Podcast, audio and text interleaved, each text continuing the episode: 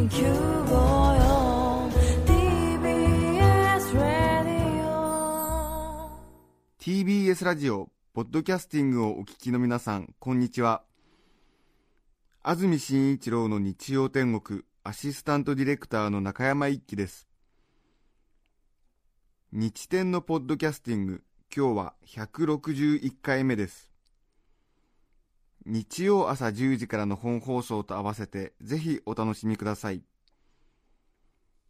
それでは8月29日放送分安住紳一郎の日曜天国。番組開始から10時34分までの放送をお聞きください。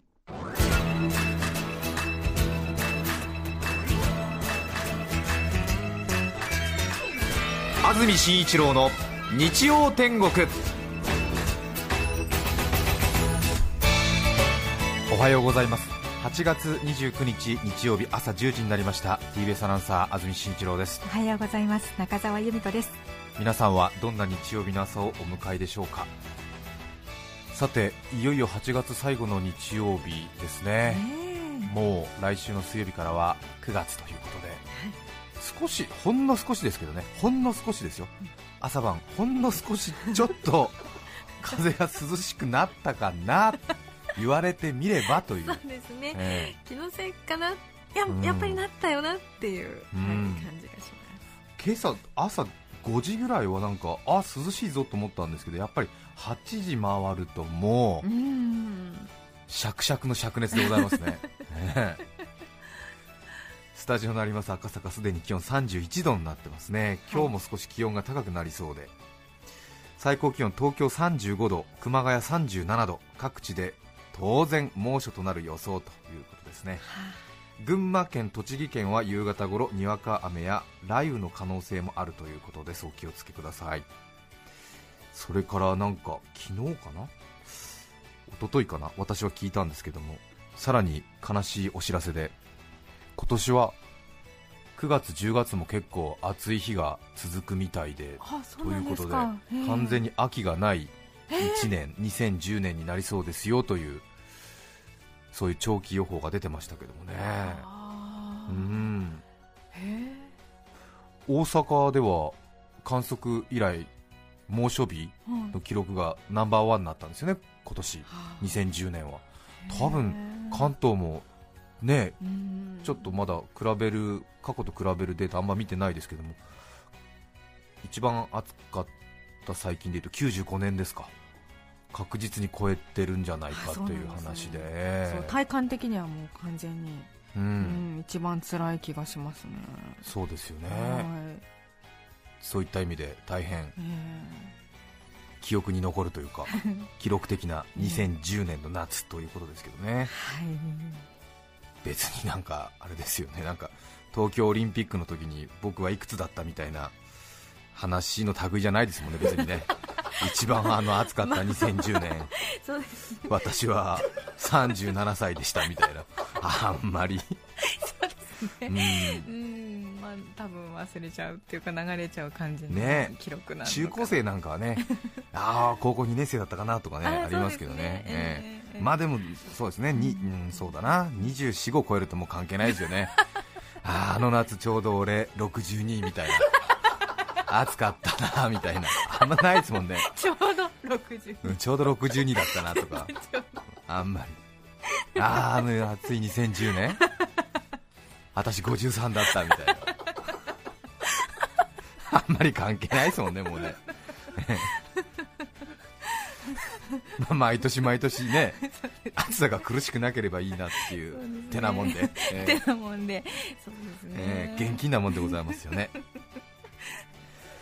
さて木金土と昨日までですね。はい。3日間私鳥取と島根鳥取県島根県に行ってたんですけれども、えねいいですよね鳥取県島根県。あんまりね観光で行かれるっていう方そんなにメジャーなところではないですけどもね、まあ、住んでらっしゃる方には失礼な話ですが。特に関東に住んでるとなかなかね鳥取島根ってちょっとねチャンスがないなっていうところあると思いますけれども。いつか行ってみたいと思いながら、はい。そうですようね、ん。なんか私も20代の頃はやっぱりなんか福岡とか熊本とかうん。神戸とかうん。大阪とかなんかそういうところに仕事で行くとなんか楽しいなというニュアンスだったんですけども。うん。やっぱり35を超えるとうん。鳥取県、島根県とかが最高に楽しいですね。あそうですえ。か、なんかやっぱりうん。今多分日本の中では日本のなんかその山川空を楽しむんだったらやっぱ鳥取島根じゃないですかね。そうなんですか、ええ。いいですよ。普通に道路走ってるだけでなんか、ううん。ん、なんか気持ちがやっぱりいいですね、ええ。へえ。鳥取米子境港それから島根県の安来出雲ってちょっとね撮影でがあったんで行ってきたんですけどもへねなんか非常に印象に残る3日間でしたけれども。で美しいんですか？景色が日本らしいの？うん。なんかこううん。曽我ひとみさんじゃないですけども、ええ山ふるさとの。川谷谷。みたいな、ええ。いいですね、ええへえ うん。ちょっとねなかなかうまくお伝えできないんですけれども、行った方は多分お分かりになるんじゃないかなと思うんですけどもね、ええ。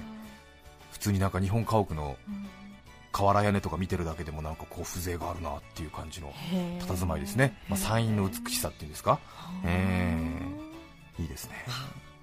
それでちょうど昨日土曜日出雲空港から羽田空港に飛行機で帰ってきたんですけれど、ちょうど出雲空港を午後2時ぐらいに立って、うん。で東京に夕方4時5時ぐらいに着くような感じだったんですけれども、ちょうど夏休みもう最後ですもんね。で土曜日っていうこともあって帰りの飛行機満席だったんですけど島根に多分島根鳥取にふるさとがあるお父さんお母さんのちびっ子たちがおじいちゃんおばあちゃん家に里帰りしてたりとか、お母さんと一緒に帰ってたりとかした人たちがちょうど東京に帰るピークなんでしょうね。そんな感じありますよね、ええ。なんでこう小さい赤ちゃん連れたお母さんとか小さい子供連れたお父さんお母さんあるいはそのなんか一人旅カードみたいな首から下げてる女の子が多分おじいちゃんおばあちゃんに送られてきて東京とか関東に住んでるお父さんお母さんの元に帰ってくるみたいな、ええ。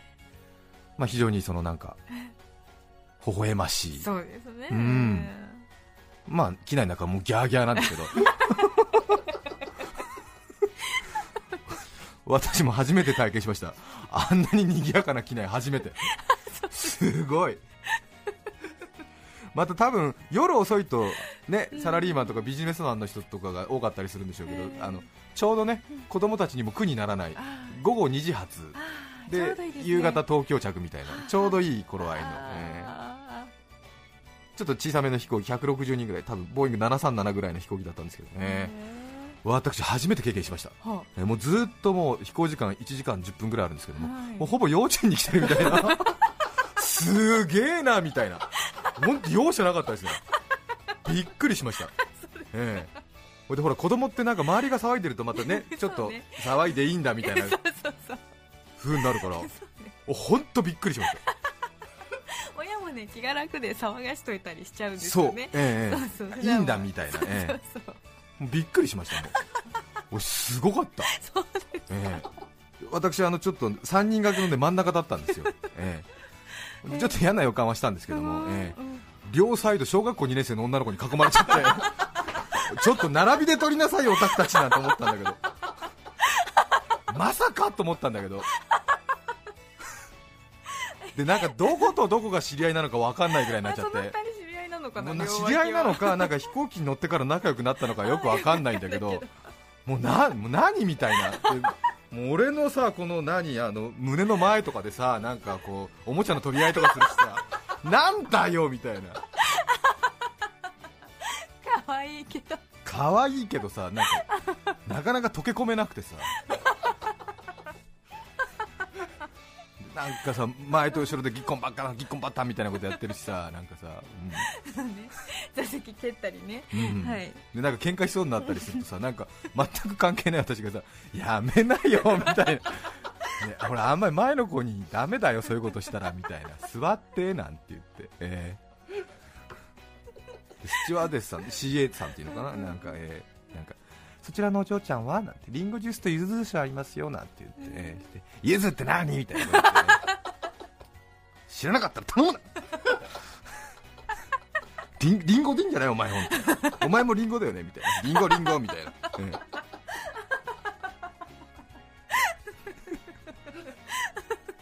すごかった。でも楽しかっ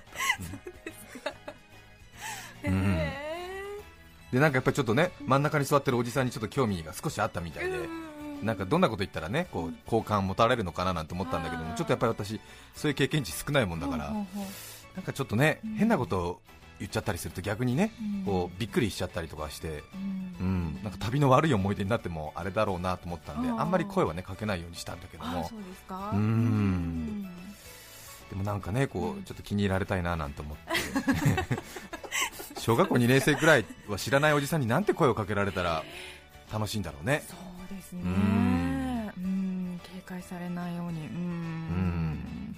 まあねいろいろ考えてたんですけどね。すね。まあ結局話しかけないのがね一番ねうん。いいかななんて思って。そうですか。でもそんだけねギャーギャー言ってるんですけどやっぱりちょっとなんか飛行機の揺れってのは心地いいもんでうん。後半眠気がぐーっと襲ってきましてはい。私結構しっかり寝ちゃってええ。いつもなんですけどええそれで着陸するまで気づかないみたいなうん。深い眠りに入っちゃって。また結構ちょっと強い感じで着陸したもんですからドーンってなっちゃってはい。私そのまま寝てたもんですからはい。えードーンってなった瞬間にビグーンってなっちゃって で膝の上になんか乗せてた本とかバラバラとか落ちちゃったりとかしてそしたらもう周りが大爆笑しちゃって ええ つって。見られてた。そうかそうかわざとわざとわざとわざとですから。安住さんが安住さんまでは気づいてなかったですけどね。かな？んか苦笑みたいな。みたいな。みたいななってて。うん。わざとわざとですから。一応言っときましたけど。楽しかった。よかそうですね。えよかったですね。ったですね。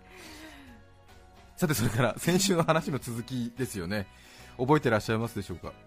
ちょうど先週番組冒頭でお話ししましたけどもへ生ゴミの話ですえね。あみあみネットの件ですね。あみなみネットの件ですね、ええ。私37歳独身東京で一人暮らしということでございまして出張や会社で夜鍋仕事を急にすることがありまして不意に2日ぐらいこう家に帰らないままというはい。そういう時がたまに月に何回かできてしまう。そうしますと当然、まあ、一人暮らしの方はあるいは共働きの方もそうかもしれませんけども今特にこの8月この時期家に帰りますと日中家に誰もいませんので部屋がもう蒸し風呂のようにうん。家のドアを開けると熱気がムーッと押し寄せるというそういう状況になってるんですけれどもえまたムーぐらいならいいものでまだまだいい方で時にはドアを開けるとプシューと音がするんだという 話でしたね。えそうでしたね。いつもよりドアが軽く感じるくらいというね、えーまあ、私の部屋は引くドアなんですけども向こうからこう軽く誰かに押されてるような感じで ふっと開いちゃうっていう。圧を感じるんですスーッと開いちゃうっていう。中で何かが腐っているという話だったんですけども。ええ特に、まあ、一人暮らししてますと生ゴミをどうしたらいいのだろうかということだったんですけれども。私の住んでいるところは生ゴミを出していいのが週に2日。水曜日と土曜日ですね確かね、えーそうしますとこの時期やっぱり1日半くらい時間にしますと36時間ぐらい部屋を開けると、まあ、プシューとなってしまっているということでうん困っているんだ。生ゴミの処理どうしてるんですか皆さんという話になったんですけれども。はい。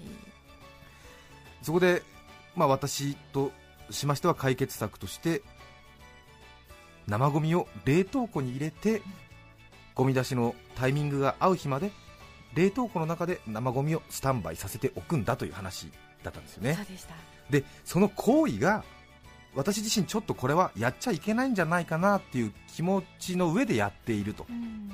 ちょっと人の道に外れているなということは自覚しつつやってるんですけれどもうん。この行為は世間的に許されている行為なんですか？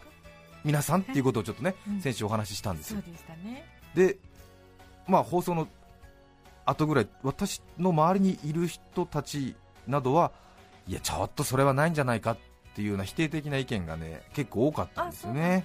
うんうん。で世間的には一体どうなんだろうかということが知りたかったわけなんですけれども、はいまあ、理屈的には冷凍すれば当然腐敗のスピードを止めることは可能ではあるけれど生ゴミ、まあ、ゴミですからね、ええ。ゴミを、まあ、食品を入れる冷蔵庫冷凍庫に入れるという行為は品道徳うん。倫理？あ そういった意味でどうなのかという、深い問題です、うん。うん。まあ、物理的にはできたとしても人としてはダメということが社会には往々にしてあるわけですよね。ね。ありますよね、えー ありますね。例えばその靴下で額の汗を拭うとか。これは物理的っていうかね。布ですからね。布ですからね。全く用をなしてるわけですよ。ただ靴下で額の汗を拭っていいのかというね。人として品として道徳としてどうなのかね、ええ。骨壺が余ってたのでそれでぬか漬けを作ってみましたとかね、ええ。なんかあるでしょ、そうね。うん、そういうことです。いくらノリのいい学校だからといってもやっぱり仏さんのおりんでなんか合奏とかしてる 幼稚園とかはなんかどうなのそれみたいな。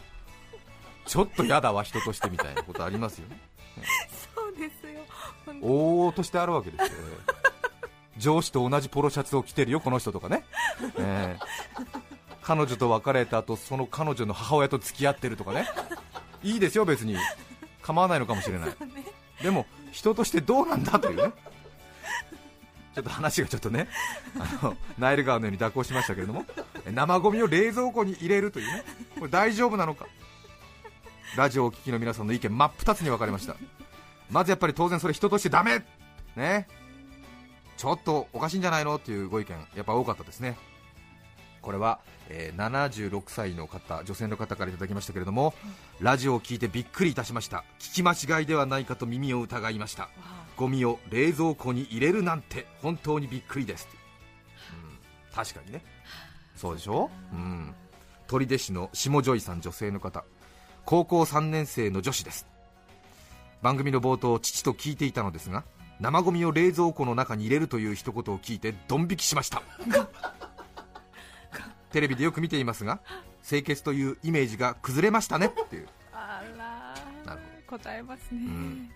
でもその一方その方法ありますよ。知ってます。私もやってます。という方も非常に多かった。はホテルレストランうなぎ屋さんにお勤めの方からもいただきましたけどもよくご商売ではよくやる方法だそうであすそうなんですね。うん、さらにはその主婦系の雑誌なんかでもよく紹介されているといううん。そういうお便りも多数ありました。は、ええ。大体この生ゴミの処置に関してのお便りトータルで250通ほどいただいたんですけれども、ね。まあ、皆さん生ゴミに関してはちょっとね一言ちょっとありますよという方が多かったんですけどもそれぞれ大変読み応えがありましてもうほぼ夏休みの自由研究に出したら小学生中学生あたりはこれ間違いなく文部大臣賞取れるんじゃないかっていうぐらいの、えー奥深さがあるんですけれども。で大体250いただきました。皆さんの総意をまとめますと、えええまあ、私、東京一人暮らし週2日生ゴミを出せる日、そして、まあ、1日半から2日ぐらい家を空ける、えうん。でもこの条件下でも生ゴミは冷凍しなくても十分にやっていけるだろう、でもまあ冷凍するのも一つの手段ですね、ただし、いろいろ条件がつきますけどね。というのが大体の答え、生ゴミの処置のポイントは皆さん、たくさん詳しく教えてくださったんですけども、はい。まあ、簡単にまとめるとやっぱり水分、新聞紙、人としての尊厳、この3つのキーワードが 生ゴミの処置に関しては重要になってくる。水分、新聞紙、人としての尊尊厳、厳これが三大キーワード、まず水分をよく取るというのが生ゴミに関しての鉄則ね、えーそれから新聞紙、これはまあ水分を取るということに加えて吸水、うんさらには防臭効果がある、よくあの靴の、ね、匂い取ったりしますし、あそれから新聞紙、中が見えないということもありますので、この水分をよく取って新聞にくるむというのが鉄則のようですね。ですえねさらにまあビニール袋のようなもので空気を抜いて、うんうん。そして置いておけば、はい。まあ、室温でもそこそこ大丈夫。でそれで心配だったらまあ冷蔵庫。うん。でもっと万全を期したいんだったら冷凍庫というそういうのステップを踏むうんでしっかり水分をよく取って、はい。新聞紙にくるんでさらにそこにまあなんですかねお茶殻とかそれから生ゴミ一発消臭みたいな消臭スプレーとかうん。キッチンハイターとかはい。お酢をかけるという方がいましたね。から重曹をかけるあるいはその袋にわさびを塗るって人もいましたけどもええへえまあ、要するに水分をしっかりとって新聞にくるんで空気を抜いてビニールで密閉しておくと室温でも34日いけますよとなので安住さん冷凍庫措置は必要ないんじゃないですか、うん。まあ、でも結構ねこれきっちりやるってのは大変。ね。なので心配だったらその状態ではい。さらに、まあ、ジップロックとかビニール袋にきちんと入れて冷蔵庫に入れたらさらに1週間ぐらい。うん。で当然さらに心配だったら冷凍庫に。うん。で冷凍庫に入れてパリッパリになると新聞紙ごとゾッと取れるんでうん。それを生ゴミの日に出せばいいんじゃないですかって、うんまあ、要するにステップがあるっていうことですよね。そうなんですね。え需要にあの、うん。よってこう。いきなり強いうん。あの薬飲まないでってことですね、えそうそうそうそうそう。でも心配だから一番強い薬からやっちゃうんだよね。心配だから冷凍庫って聞なるから、はい。でも冷蔵庫冷凍庫に入れる場合でもやっぱり大事なのは3つ目のキーワード。人としての尊厳、ええ。これ皆さん本当に書いてくださったんですけどもで私冷蔵庫冷凍庫使って生ゴミの、まあ、ちょっとねうん。あの出す日を調整してますっていう方多いんですけども、はい。もうことごとく皆さん書いてるんですけども生ゴミをやむなく冷蔵庫冷凍庫に入れる場合ゴミという認識を持たない。ここが一番のポイントですって皆さん書いてるんですね、ええ。あくまでもこれは食べない食材の一部だと思って冷蔵庫冷凍庫を利用する。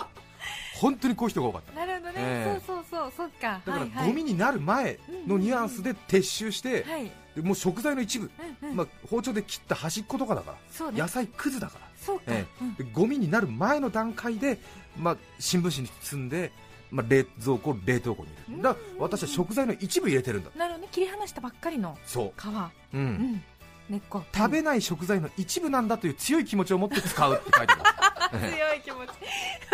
え本当に皆さん書いてあるやっぱり皆さんもねやっぱりちょっとね ねちょっと引っかかるんでね。えで主婦の方多かったのは、はい。他の家族には決して口外しないことです。あそうなのか、特に生ゴミの処置の大変さを知らない男子供には絶対言わない。男子供には。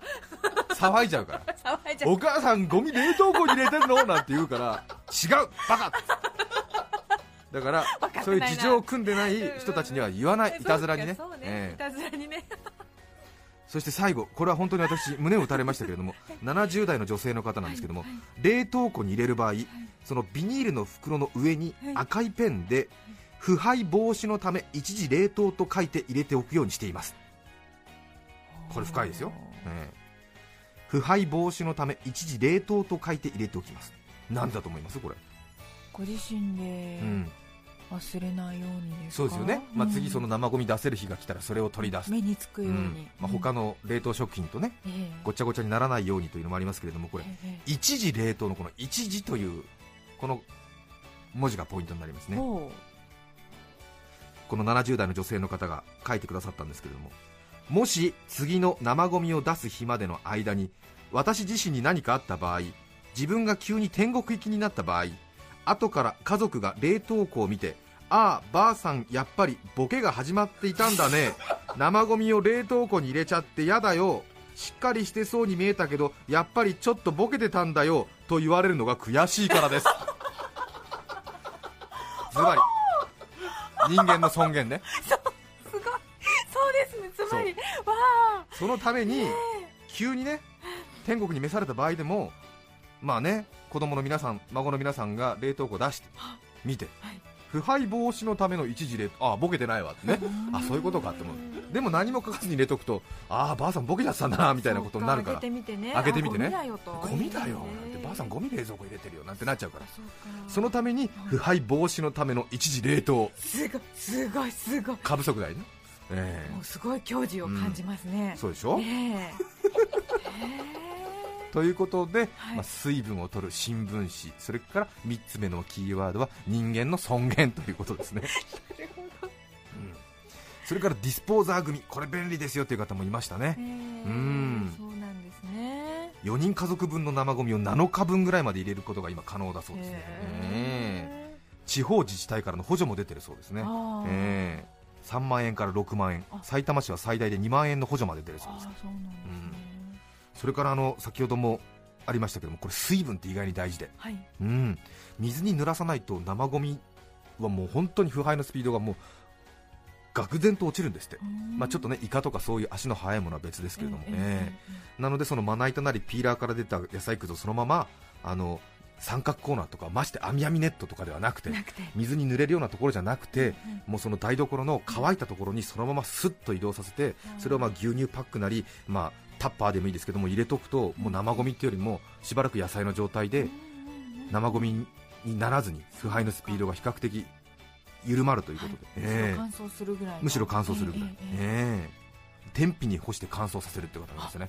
え。えまあ、6時間ぐらいで今ね太陽強いですから乾燥できますから。後々のこと考えるとこっちの方が全然便利だっていうふうにね全くもって便利だっていう方もいらっしゃいましたしね、ただ私あの大変感動したのはですねその排水口にかぶせて使うゴミ取り用の網のことをね、皆さん網網ネットと呼んでくださっております。ね。私あの大変あの胸に熱いものが込み上げましたね。ね。今後とも引き続き網網ネットとぜひ呼んでいただきたいなと思います。すね。はい。へうーん。生ゴミの処置の仕方大変奥の深い問題でございました、ね。ええ。しかしですもう一つ。はい。さらに。はい世の中にはこういうピンチをチャンスに考える人がやっぱりいるんですね、まあ、こういう人によって人類は進歩してきたんだと思うんですけれどもこの一人暮らしで家に帰るとムッとするこの熱気。これを生ゴミが腐る。部屋から変な匂いがする。困った困ったじゃなくて何か役に立てないかと。何かあるんじゃないですか。ピンチをチャンスに？ということをおっしゃってる方が一人たった一人いらっしゃってえー250人の中で一人、うんええ。納豆が作れるんじゃないですか。っていう方がいらっしゃって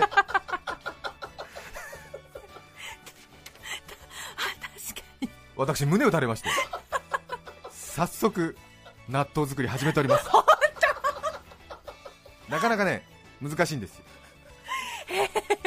俺の塩に続く第2弾。俺の納豆。近日発売になりますんでお楽しみに。長くなりました。今日のメッセージテーマはこちらです。動物の思い出。滋賀県大津市のピッキーさん女性の方からいただきましたありがとうございます。ありがとうございます結婚する前保育園で働いていました。2歳児の子供たちの担任をしていました。動物園に子供たちと遠足に行きました。象やキリンシマウマたくさんの動物たちに子供たちも大喜び。N 君という男の子が一つの檻の前で固まって私に聞きました、はい。先生白熊ってどれですか？あら N 君目の前にいるのが白熊ですよ。先生嘘。この熊白じゃない。いいえ N 君白いでしょ？いいえ先生この熊は黄色いです。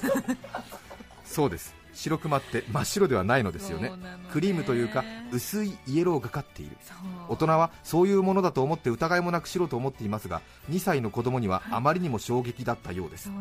白熊を見るとその N 君の言葉を思い起こしああきっと彼はもう二十歳になってるんだな。もう白熊には違和感がないかしらとつい思ってしまいます。ね子供って正直ですもんねそうええそうなんですよ。そうなんですよね。意外と汚くてパンダとかもびっくりします、そうなんですよね、私も鳥取でほらぴったんこに出てる人だよ子供知らないと普通に言いますからね。ダーン。皆さんからのメッセージお待ちしています。e メールのアドレスはすべて小文字の日天アットマーク tbs.co.jp nichiten で日天アットマーク tbs.co.jp です3名の方にはカルピスセットをプレゼント。さらにメッセージを紹介したすべての方にオリジナルポストカード隅田忍び合戦恋の浮舟をお送りしています。今日のテーマ動物の思い出。皆さんからのメッセージをお待ちしています。そして番組では皆さんから曲のリクエストも募集しています。ぜひメッセージにはリクエスト曲も書いて一緒に送ってください。それでは今日の1曲目です。埼玉県越谷市けいちゃんからのリクエストサザンオールスターズ。涙のキスどうぞ。8月29日放送分安住紳一郎の日曜天国。10時34分までをお聞きいただきました。著作権の問題がありリクエスト曲は配信することができませんので今日はこの辺で失礼します。安住紳一郎の「ポッドキャスト天国」今週はインターネット放送でした。全国の皆さんからメッセージをいただきました。県別の発する係数を当然私は算出しています。石川県と高知県現在インドに負けています。TBS ラジオ954